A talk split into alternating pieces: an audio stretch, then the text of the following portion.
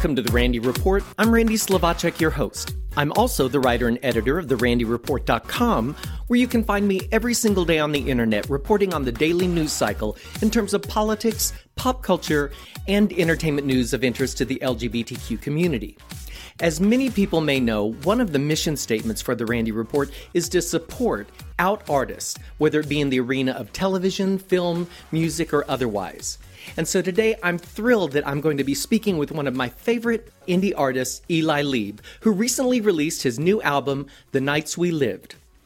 Eli began his professional music career in New York City, where he started working on his songwriting and performing. He released a debut solo album in 2011 and was soon featured in Us Weekly, out in other national publications. Following the death of his father in 2012, though, Eli took a professional sabbatical and returned home to his home state of Iowa. During that time, Eli began recording covers of songs that were popular, and in doing so, began to develop a loyal fanbase on YouTube. In 2013, a two week trip to Los Angeles became a relocation.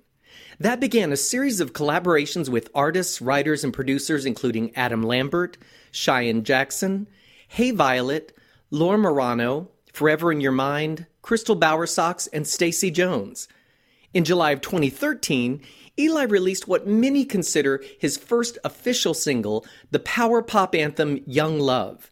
Music blog Idolator called it an instantly catchy, uplifting pop rock anthem that sounds like a cross between Katy Perry and Bruce Springsteen. Thanks to that strong pop hook and its message of living out and proud, the song and the music video struck a chord with people. Over the following months, Young Love garnered over 2 million YouTube views. In October of 2013, Eli was inspired to record a cover of Wrecking Ball after hearing it only once. Within two hours of posting it online, it went viral and was promoted in social media by singers Adam Lambert and Lucy Hale and celebrities like Rosie O'Donnell and Bob Harper. His cover of Wrecking Ball reached 1 million views in under a week, and in less than a year, the video had been viewed over 3 million times. In 2014, Eli was approached by a major ad agency to write an original song for Allstate Insurance's Out Holding Hands campaign. Eli wrote a song titled Safe in My Hands that accompanied an animated short film of the same name that was released in June 2014. The feeling and the message of the song got the attention of the producers of ABC Family's The Fosters, which chose to feature the song in the second season finale. Eli's newest album is an introspective collection of songs that lies right in the sweet spot of mainstream pop music Eli says that he wrote and recorded all of the songs himself after moving away from Los Angeles. We'll get to his exit from LA in the interview. Eli called the album's title track, The Nights We Lived, his most intimate that he's released yet. Eli says, It documents specific time periods in my life. I picked this song as the title track to the album because the whole record is an accumulation of experiences that have led to who and where I am today. I've been a fan of Eli's for years, having featured him on the Randy Report many times. I love mainstream pop music, and Eli knocks it out of the park every time. Let's take a listen to The Nights We Lived and then chat with the oh so talented Mr. Eli Lieb. When I was 20, I moved to New York City. Couldn't wait to feel the pavement beneath me. Couldn't wait to act just like a fool. I'm tripping home drunk with someone who is pretty. Not going to sleep until the light hit the city. Waking up in the afternoon. Cause those were the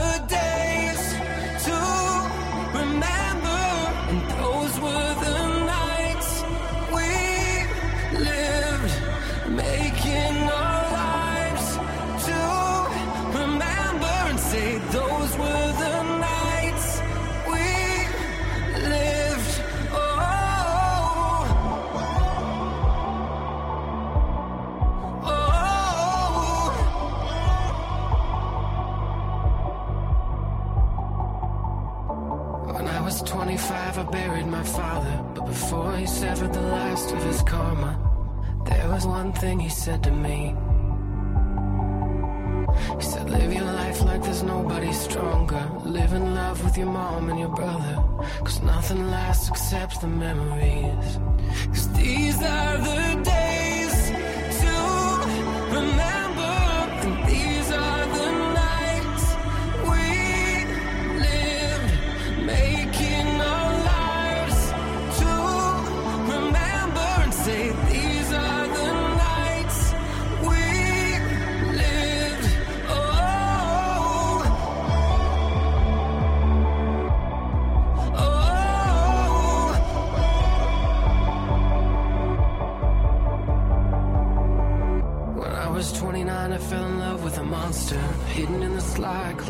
charmer, plotting to destroy all of me. That's when I learned what love and abuse was. Yeah, I think I still have a few of his scars. If you look closely, you can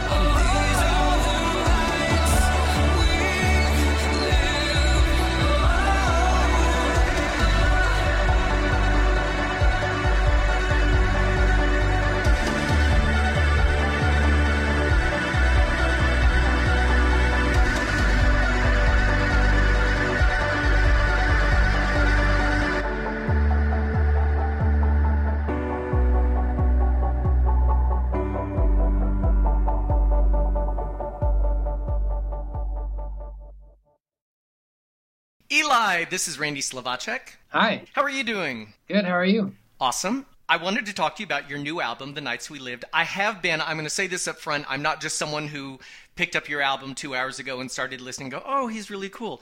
I've followed you for years. I've been buying your music for years. I follow you on Twitter. I just think you're terrific. I am a big fan of what I consider mainstream pop music. I think there sometimes there's almost a snootiness about people not wanting to write a song that people can hum or get behind the lyrics because we connect to the lyrics. And I think your songs do all of that. And so I followed you for a long time because of those skills in your music, your lyric writing, and your your your melodies and everything. So you have this new album, The Nights We Lived. By the way, the title track is my favorite song. Not that I should have a favorite, but I do like it a lot. Um, I understand you. That song alone, you've called the most intimate thing you've recorded. Can you talk about that? Yeah. Well, first of all, I want to thank you for being such a long time supporter of me. Um, that means a lot. Yeah, that song is definitely the most intimate thing I think that I've ever put out. And I didn't really intend to do that. I mean, none of the songs that I write, I really have a, like a severe intention for them. They just kind of come out. And this one just came out that way. I love that it touches on different touch points in your life, which brings it to the personal. You did note that one of the songs wasn't specifically about a specific thing, it was just something that came out of you. That was Round and Round, I think. Yeah, I mean, it wasn't something that I was really thinking about specifically, but I can definitely apply that song to many situations I've been in in my life. Mm-hmm. A lot of songs are about a very specific situation or person, and that one is more of a generalized thing, you know, that you have Mhm. with people. but a lot of times my songs they really do just come out. When I look back at, if I listen to them and I look back at it, it's almost like I don't really remember writing it. Whatever comes out, I just let it be. And it'll very quickly start to manifest and I'll understand what it's about. If it's about a specific person, a specific situation, or something that's more of just telling a story that anybody could relate to and, you know. You know, it's interesting. I, I talked to so many singer songwriters, and music is such a therapy for so many people, especially when you're writing it because it's a way of getting it out of you. And I do know that that most of the songs that you write actually do come from specific moments or relationships that you that you write that you've had. The first track on the new album, Fall for You, almost echoes a sense of journey. You you actually paraphrase a lyric, I think, to take us back Am I thinking about the right song, Fall for Yeah, yeah, no. There's a specific journey reference in there. But I think it's brilliant because it tells us some something and it takes us somewhere immediately within a span of like four notes or something. It's it's not a big reference, but anyone who knows the song or know where you're going. And you also start with such a great lyric because the lyric starts uh, something about I remember when we met drunk outside that bar and and it's just a specific thing that, that people can relate to. Immediately they're in the place. Are you aware when you're writing of creating those moments or or creating that connection to the listener? Or is it purely about your communication with yourself? It is purely about my own communication with myself. I really I mean, that being said, I also want to make things that people will relate to and like, but I don't purposely have to do that. I find that if I'm just writing from my own life experience, we all kind of go through the same thing, you know?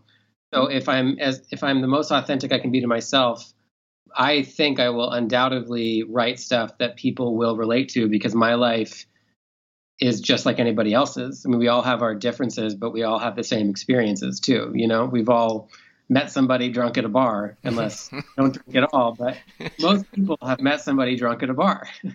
I write songs and I somehow have managed to be able to put experience into a song.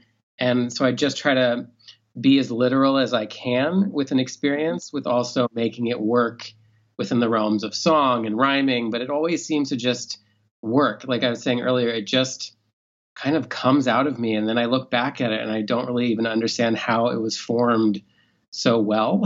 Sometimes when you get something out of you, it's like it's almost been I don't want to say purged, but you've you've transferred this thing out of you or something.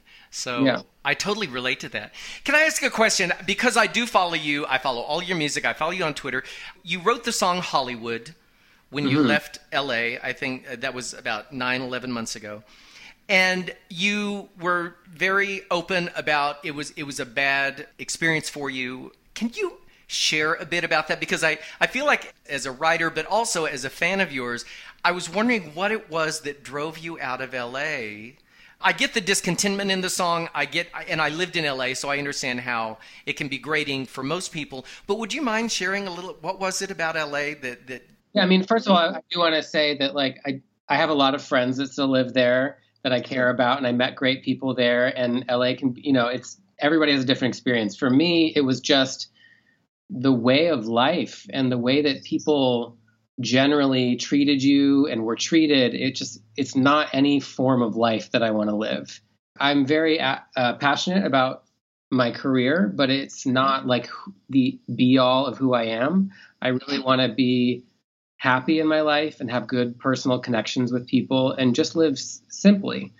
And la i found it was just so like dog eat dog, and every cliche you hear about it is true. It's very, very hard to find a genuine relationship and to trust a genuine relationship because everybody has some ulterior motive. And the second, like, if they think you're a shiny object, they're all over you. And then the second they see any kind of scuff in that shine, they're gone. And it's just not pleasant. and in the entertainment industry, the idea of rest and treating yourself well does not exist. you work basically 24 hours a day, even if you're sick. If there's an opportunity that comes, I mean, this happened to me so many times where I was totally sick, but an opportunity came up, and if I didn't do it, the opportunity was gone. You know, there's always somebody else wanting to jump into your spot. and people aren't willing to wait. So it ran me down so hard to the point where I was very unhappy and just sick all the time, and that I couldn't live like that. Well, I totally relate to where you come from with it. And I think that's why I wanted to ask the question, having moved out of LA myself. But I completely hear exa- everything you're saying about LA. It is a dog eat dog kind of thing. And if you, if you aren't thrilled to be in that game, it, it's hard to stay in it. It really is. There are people that love it. There are people that absolutely do. Um, and I see them all the time. I did want to ask about the future gangster remixes because we know who future gangster is and it's you and you you revisit your own songs which is awesome. I love the hollywood remix. It, it's like a whole new song practically. I kind of looked at those as being just n- new productions of it rather than like you know remix. And you always need a name for the remix so a friend of mine just decided one day to start calling me that for no reason and i liked it and then i just like applied it to that to those remixes so now if i ever make some weird other version of a song of mine, I'll know how to name it. And actually, the remix of Hollywood, if you had ever played that for me first, would would sound exactly what I would think the song would be. Except I know the first version, which I like also. So what's really funny about first version is what I have noticed being a musician and having people that listen to my music. No matter what the two versions are of a song, people always like the first version they hear better. Uh, Even yeah. The second yeah. version is better. Yes, absolutely. Not with Hollywood that's the case, but like you know, you people and you have this also in the music industry when you write songs and you're making a demo and you send it around, people get this thing they call demoitis. And you hear the demo of it, and then you hear like the, a fully produced one, and people are like, "Well, I kind of like the demo better because it's just what you heard first. right. I'm not like that. I constantly like what's newest. Like if I make music, I tend to hate what I do like a year later. I know a few songwriters like that. I know a few people. I know you you did like a stripped down Zeppelin is one of my favorite songs. And Thanks. Zeppelin is so what it needs to be. Now that you've told your story about hearing it first, I have to say I know you did the stripped down version of Zeppelin, and I do like the first version better, but probably because I just know it. Well, the first version is better. I mean, that's a, an that's an exception. um, to the remix rule. The little like stripped down version was something I just like made in my room in a day, you know? Zeppelin, um, the fully produced one was like a full LA production. Oh yeah, and it was awesome. Just a terrific, terrific song. So totally on my my pool playlist every weekend. Um, speaking of things you make, you record and produce this whole album. Is this the first time you produced a whole album on your own? Um, I mean, one that I would like to represent. I've I've done older music that if I I cannot listen to at all because it's just sort of me starting out and not knowing what I was doing. Um, but this is like the first thing that I've done since I think I've like had a career that's mm-hmm. just hundred percent me, and I'm that I'm very happy with. Like when somebody plays it, I feel like I can stay in the room and be like, yes, I made that. well, I have to tell you, you I know you want an album that represents you, and every single track on the new album sounds like an Eli Lieb song, and in great part because of the production. It's very I'm not a, music producer, but but I'm a fan of pop music. It feels very full and very fat and very strong. And I was just listening to something yesterday, and you kick in with almost these arena drums near the end of something, like you're you're playing Shea Stadium or something. It just sounds big, and I love it. It it doesn't it doesn't put me off. It doesn't feel like heavy metal that makes me feel intimidated. It just feels like a song that you want to get up and dance to. And I'm putting a lot of those big drums in. I'm I love 80s music so much. Ah, that's I, where like, it comes from. I've been trying to incorporate it more you know, if I had my choice of like full career, I would have done the like 80s power ballad, like Bryan Adams. Sure. That's like, and also my voice, that's what my voice is. You know, so many voices now in current music is very R&B sounding, you know, like Nick Jonas, like that kind of Justin Bieber. But me, I'm like kind of an old school power anthem rock voice. Oh, and I love it. Two more questions, I'll let you go. Um, you released your first single, Young Love, in 2013. Five years later, you're out of LA. As an independent music artist, do you think about the state of the industry? Do you feel like it's changing? Obviously it changes a lot year to year. Different things are happening in terms of the business side but but do you feel like it changes a lot? It does it become more and more challenging for indie artists? I mean it's changed so much even just since i released young love. I think that it is becoming more challenging for indie artists who are starting out now because I feel like indie is kind of like mainstream now. Right. So it's almost like labeled artists are now going indie, which what then what are like real indie artists who like have no choice but to be indie, you know? Right. The internet has just got crazier.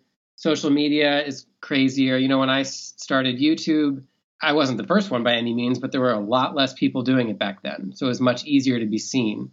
And now it's just like you get so lost in the mix and it's hard to keep the numbers up for sure. I will say you have like 46 million views on your YouTube channel, which is pretty fabulous. So that's yeah. wonderful. One more question, and this may be the most important question I ask you Yanni or Laurel? Oh, it was Laurel, 100%. Totally. Okay, right? I'm being funny, but I love how, how these things kind of take over social media. And I, I noticed on Twitter you, you got involved and you were like being very adamant it's Laurel. It is. I mean, I, when I hear it, I literally hear a very clear Laurel. I hear no form of Yanni. And I've actually talked to my other musician friends, and they all hear Laurel too. And my theory with it, and what people have said, is that the Yanni is a very high pitched frequency and harmonic. Mm-hmm. I think musicians who've been in studios and on stages and had things in their ears a lot, like ha- uh, have been exposed to the loud music, probably they have their higher frequency is not as well defined anymore because they've kind of blown them out. So we gravitate towards the low low end stuff. Ah. Coral was. I love that you have a total answer for why people are hearing it. That's awesome. I have to because it's the weirdest thing. I mean, I was in a room with three of my friends yesterday, and I played them it, and they're all like, "It says Yan- Yanni. I can't even hear Laurel," and I'm like, you're insane. I hear Laurel so freaking clearly, and I can't even hear you. It was it, it totally messed with my brain all day. Oh my god, I love that. And that's why I love following people on social media because sometimes when people get on a rant, and I'll just, well, not a, you weren't on a rant, but you're being quite funny yesterday, asking for high fives and it's Laurel. it is Laurel. I thought it was. I thought it was very entertaining. Listen, I know you're on a tight schedule. Thank you so much for having the time to chat. Congratulations on the new album. As a fan, I appreciate it. Thanks. Cool. Thanks for having me on. Absolutely. Listen, I really do appreciate your music. I know when you're making it sometimes by yourself, you may not know how much people do, and I'm glad it's out there. I, I appreciate it. it. It's the thing that makes me keep on going. Listen, have a great weekend. You too. Take care. Thanks, you too. Bye. I want to remind you all that The Nights We Lived is available now at all digital download sites, and I really encourage everyone to go buy it now. I did. And here's a point. So often I hear folks from the LGBTQ community wonder why we don't have more big out artists in music, film, TV, or otherwise. Well, we do have great artists. And if we want more, we have to support. Listen, I'm not going to bring you some second rate act, kids. Eli's awesome, so go get it. And that brings me to the end of this episode of The Randy Report. If you enjoy catching up on LGBTQ news in a quick podcast, I'd appreciate it if you would share The Randy Report with your friends. I like to think of this podcast as the 60 minutes of LGBTQ news, only shorter. And remember, you can find me every single day on the internet at therandyreport.com where I cover the daily news cycle regarding politics, pop culture, and entertainment news of interest to the LGBTQ community. Since we discussed the song, I'm going to close this episode with Eli's song, Hollywood, from the new album, The Nights We Lived. Thanks for listening, folks. See you next time. Driving alone on the 405 to nowhere.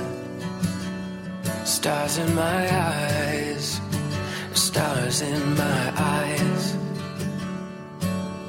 And talking to ghosts on the corner, vine and sunset. Blood in their eyes, blood in their eyes. Do you ever wonder what it's like to be happy? You're holding all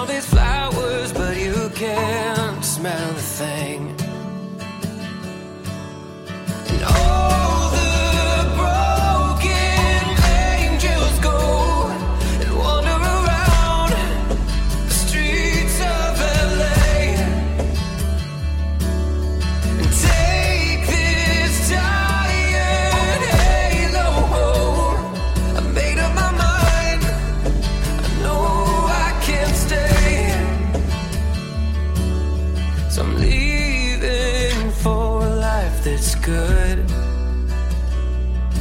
And I'm so fucking sick of Hollywood.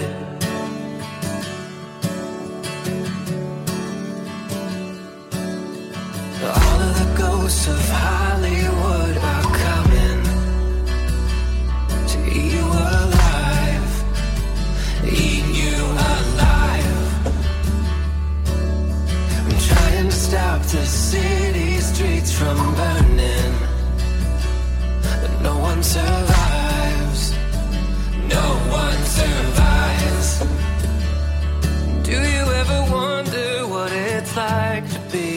happy. You're holding all these flowers, but you can't smell a thing.